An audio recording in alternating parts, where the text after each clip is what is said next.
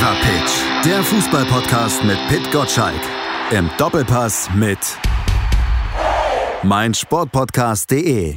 Herzlich willkommen zum Fever Pitch Podcast. Ich muss sagen, ich bin immer noch so ein bisschen verwirrt. Mittwochabend, das hat nachgewirkt. War das wirklich wahr? Ist das passiert? Habe ich das geträumt? Die Bayern verlieren 0 zu 5? Ich meine, die Bayern verlieren ist schon merkwürdig, aber dann auch noch 0 zu 5, das kann eigentlich nur ein Albtraum gewesen sein. Aber vielleicht kann Pitt mir helfen. Pitt, hallo, erstmal schön, dass du wieder da bist.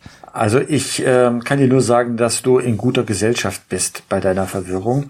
Ich war am Mittwochabend zu Gast bei den Horizont Sports Awards in Frankfurt am Main und da war schon ähm, ziemliche Prominenz vertreten. Vorneweg der DFL-Geschäftsführer Christian Seifert und alle, die ihm eigentlich ähm, äh, huldigen wollten, äh, waren verwirrt, als nach der Siegerehrung im Hintergrund der Fernsehapparat lief. Alle hatten ja irgendwie das Spiel Gladbach gegen Bayern durchaus als spannend eingeordnet oder vielleicht auch als Durchmarsch vom FC Bayern im DFB-Pokal.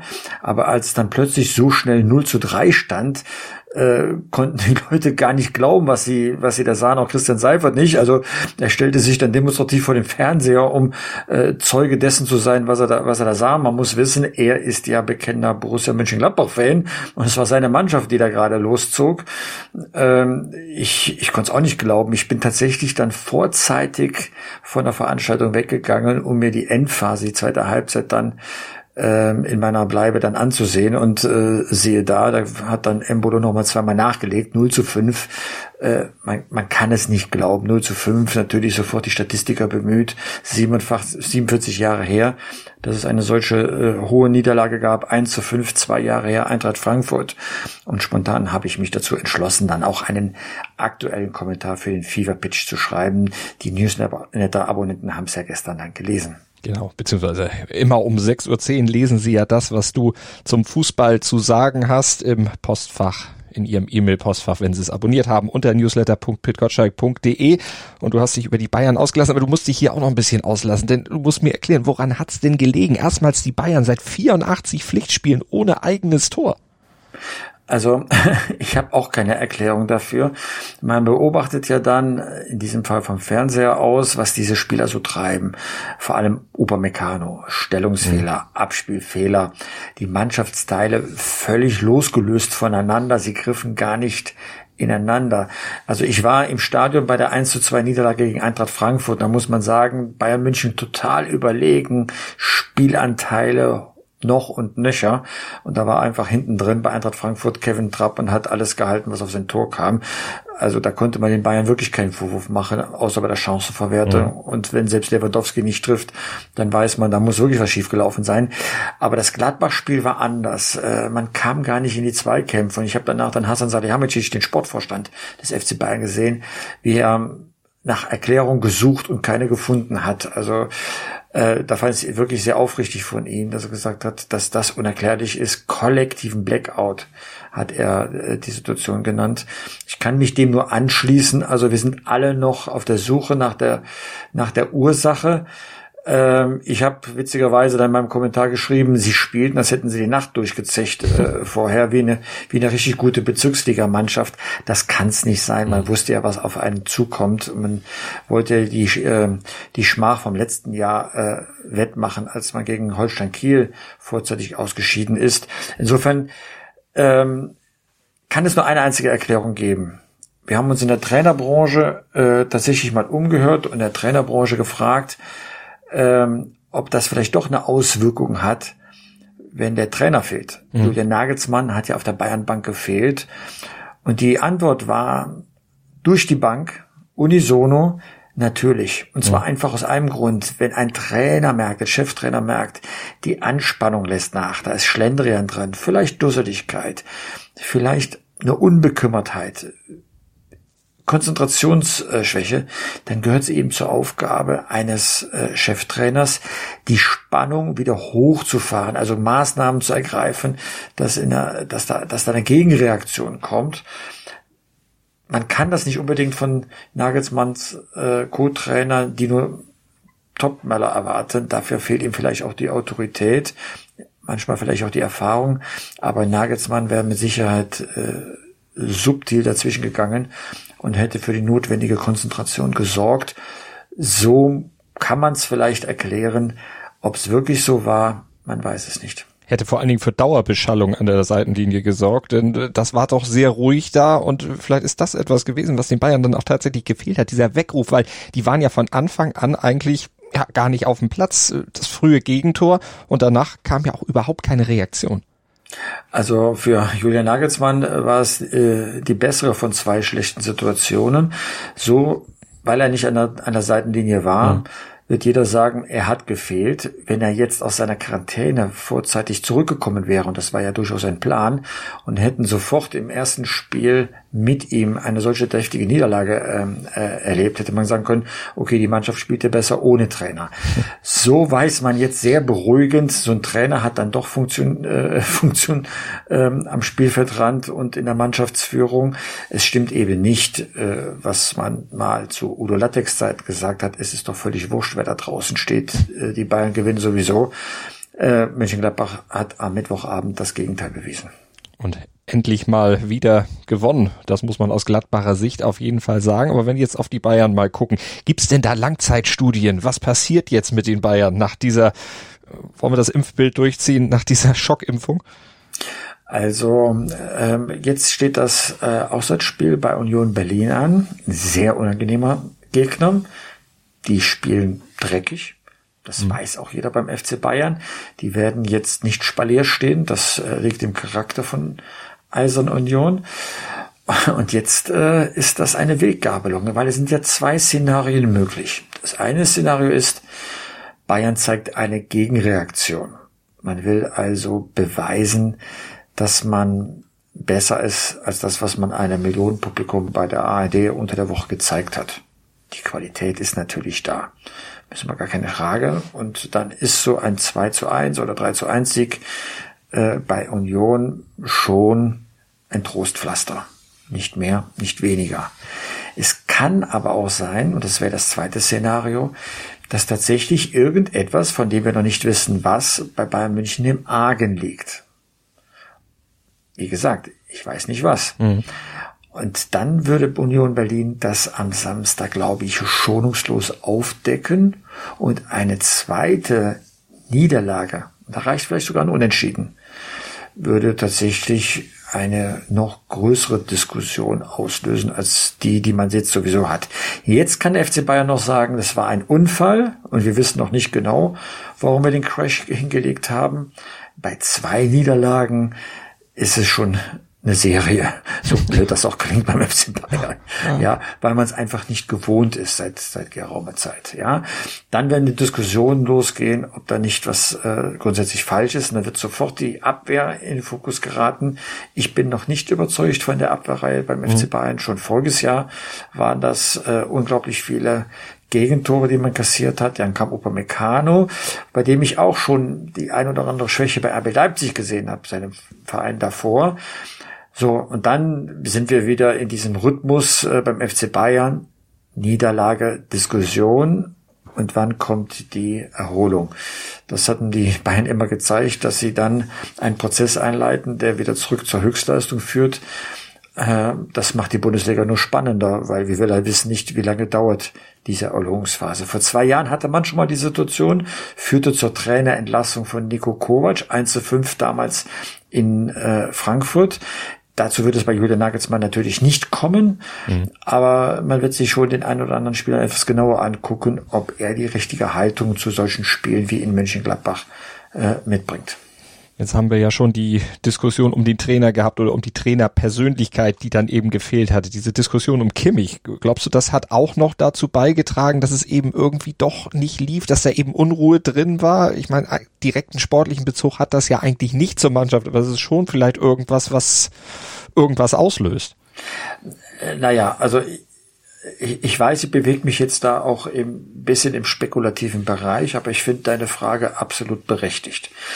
Äh, normalerweise eine Mannschaft wie von Bayern München mit diesen erfahrenen Leuten, Trippelsieger, international aufgestellt, ähm, manchmal brauchen die gar keinen Trainer. Wenn sie dann merken, es läuft etwas nicht in die richtige Richtung der Mannschaft, dann kommen die Führungskräfte des Teams, also man braucht da noch nicht mal einen Trainer für, und die regeln das, die kümmern sich darum, die wecken Leute auf und bringen diesen Push hinein.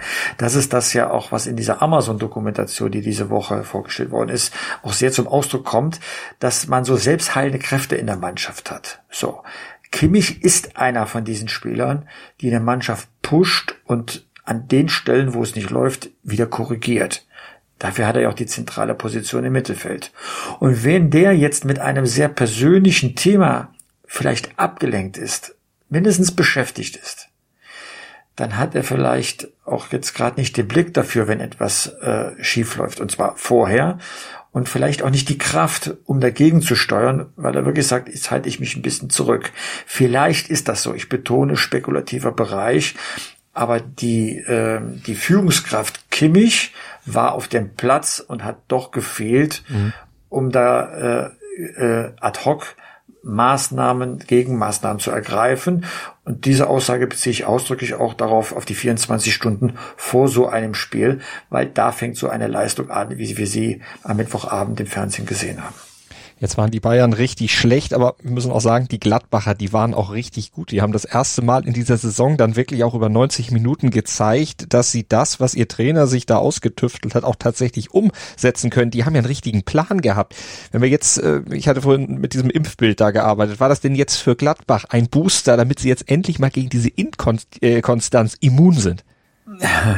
Zumindestens war es äh, war es überraschend. Also die Gladbacher haben ja nicht nur schlechte Spiele abgelegt, sie hatten wirklich auch auch äh, Pech beim beim Abschluss. Äh, Friedi Bobic stand äh, am Mittwochabend neben mir, als die Tore für die Gladbacher fielen und sagte, und die haben wir geschlagen? fragte er mich, ja. ja, Fredi, habt ihr? Äh, also ähm, auf einmal saß natürlich auch jeder Schuss und wenn sie noch mehr Schussglück gehabt hätten, dann hätte es auch höher als 5 zu 0 ausgehen können. Ne? Ähm, und, und ich glaube, der entscheidende Moment war, man geht mit 3 zu 0 in die, in die Pause. Und jeder im Raum sagte auch, das kann es von Bayern Seite noch nicht gewesen sein, da wird jetzt noch was kommen, das ist noch nicht entschieden, man kennt sie ja, die Bayern, ne? Und dann äh, liegen die Gladbacher noch zweimal nach, das war einfach fantastisch gespielt von den Mönchengladbachern vom Anfang bis äh, zum, zum Ende. Und das sagte Friedi Bebrich auch. Er kennt Adi Hütter sehr, sehr gut aus seiner Frankfurter Zeit, aus der gemeinsamen Frankfurter Zeit. Der weiß schon, äh, was er mit der Mannschaft anstellt und wie er, wie er sie so aufstellt, dass da auch Leistung hinten rauskommt. Äh, vielleicht war das äh, Bayern-Spiel genau das Ergebnis dessen, was Adi Hütter seit Saisonbeginn mit seiner neuen Mannschaft vorbereitet hat muss es jetzt allerdings auch dann bestätigen, natürlich gegen einen deutlich kleineren Gegner, gegen Bochum, die aber in der Tabelle ja nur gerade ein Pünktchen hinter den Gladbachern mittlerweile stehen, weil die Bochumer ja immer zweimal in Folge jetzt gewonnen haben. Also im Grunde das Momentum auf der Seite haben.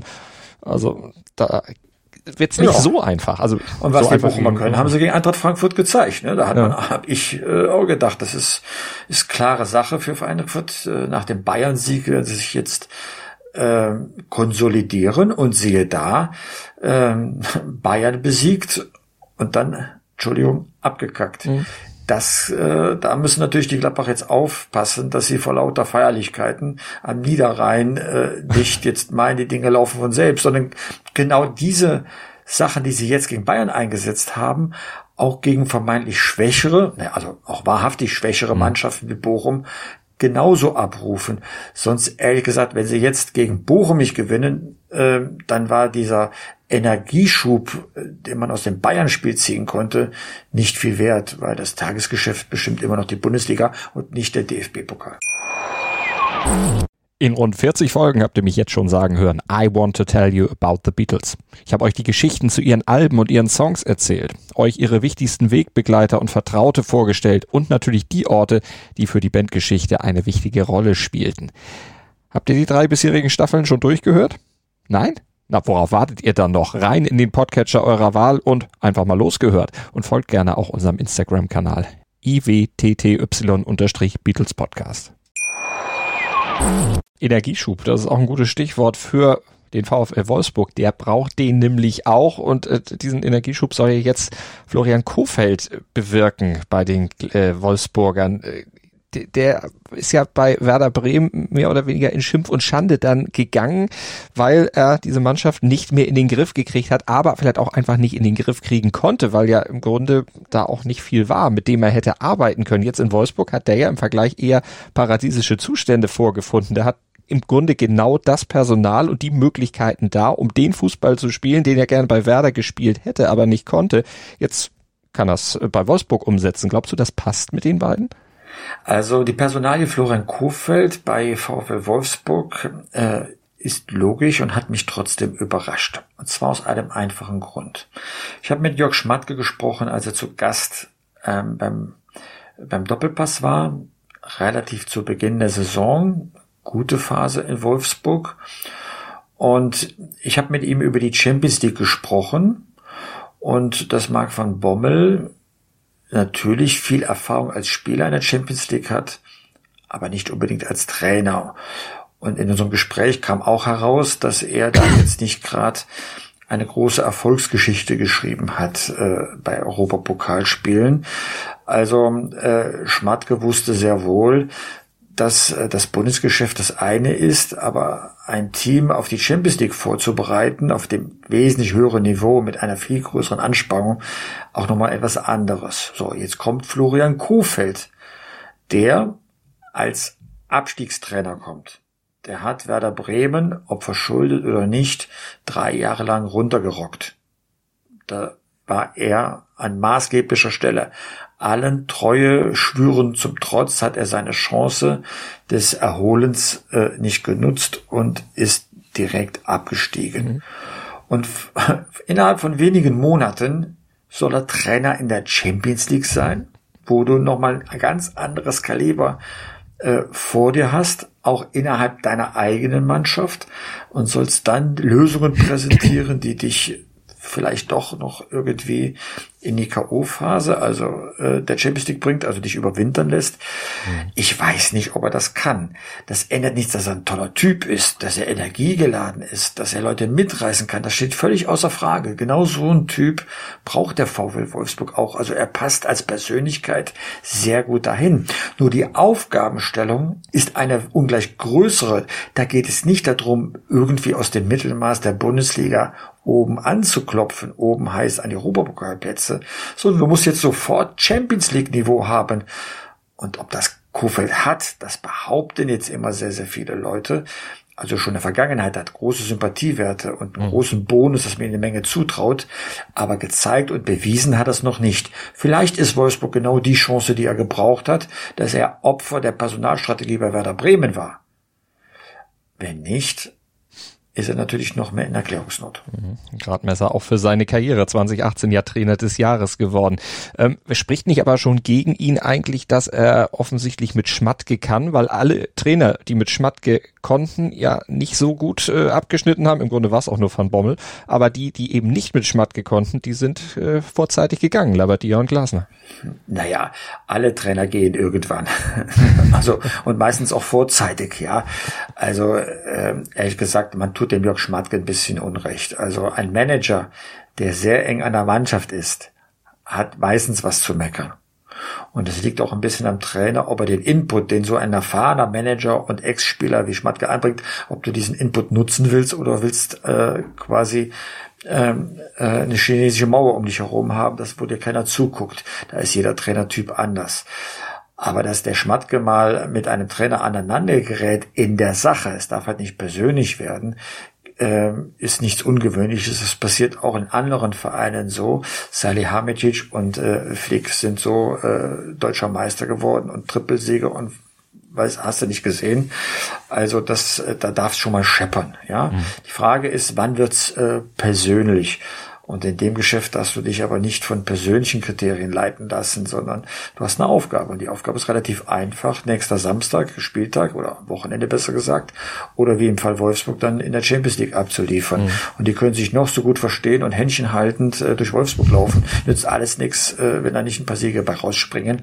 Und da ist Leverkusen selbst ja ein bisschen angeschlagen. Ja. Wie ich finde, ein guter Startpunkt dann auch äh, für, für Kofeld aus dem Grund, man kann in Leverkusen verlieren, da wird keiner ein böses Wort verlieren und sagen, naja, er muss ja ausbaden, was er vorgefunden hat.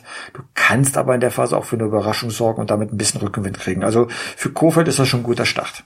Und gerade vielleicht gut, dass es gegen Leverkusen ist, weil die ja jetzt wieder in das reinschlittern, was äh, schon oft passiert ist. Gut begonnen und dann im Moment sieht es zumindest so aus, als wenn sie stark nachlassen würden. Pokal aus, davor auch schon zweimal nicht gewonnen.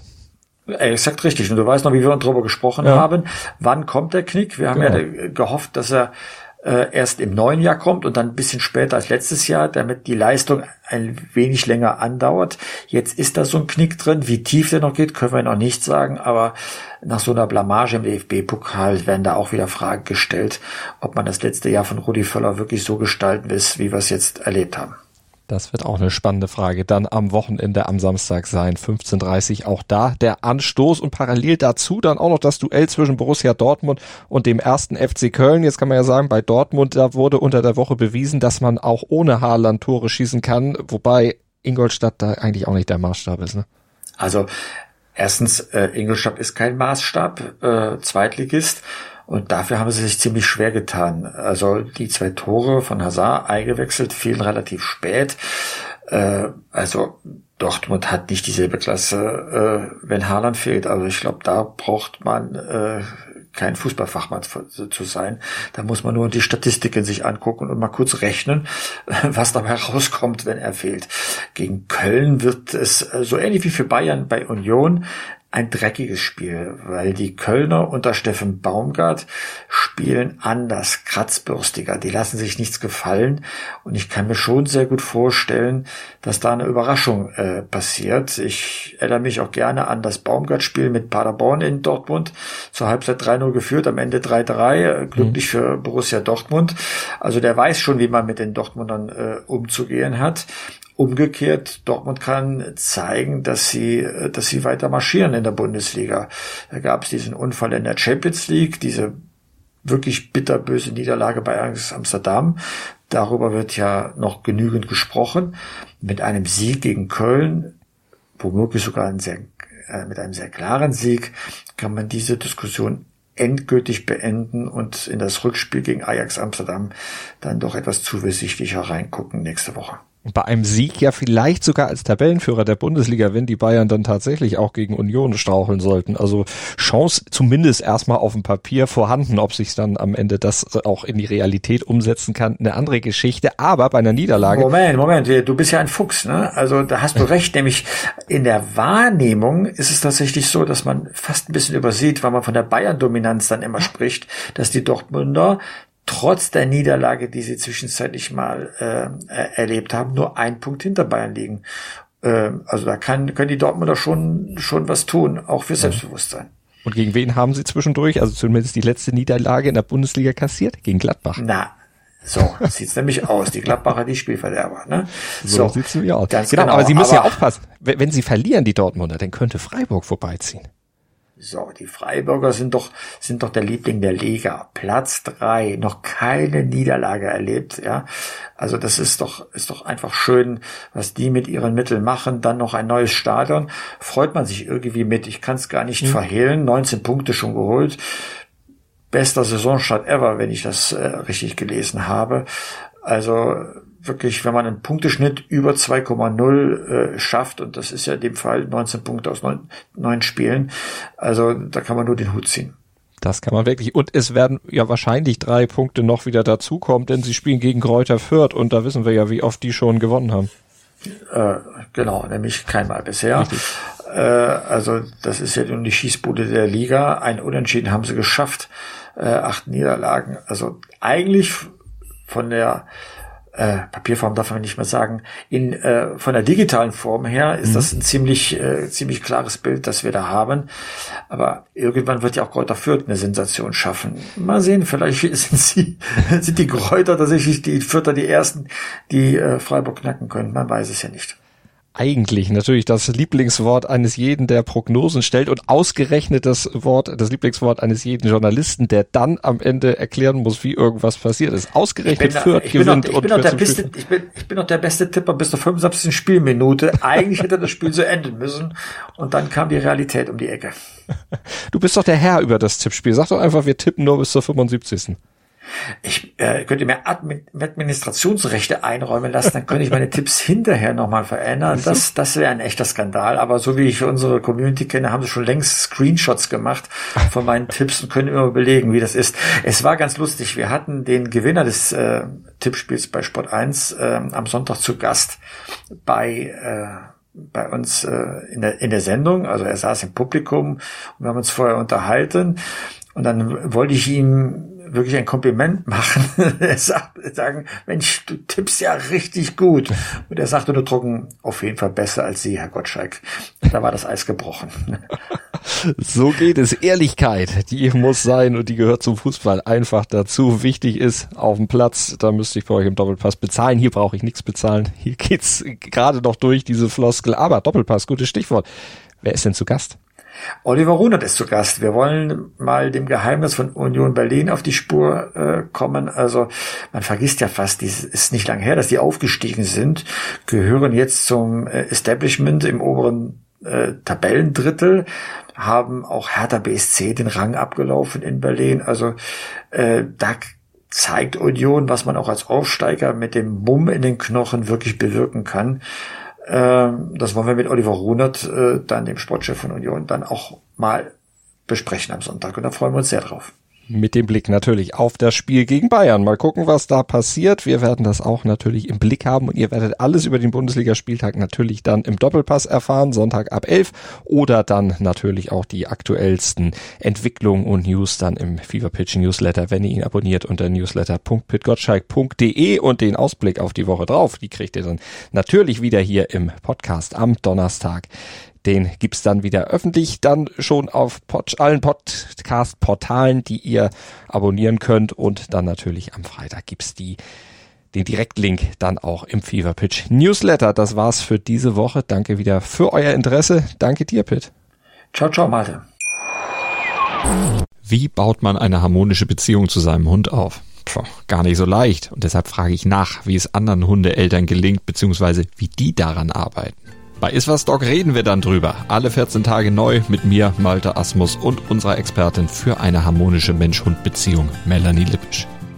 Iswas Dog mit Malte Asmus. Überall, wo es Podcasts gibt.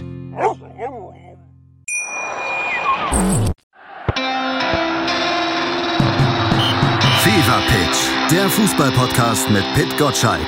Im Doppelpass mit meinsportpodcast.de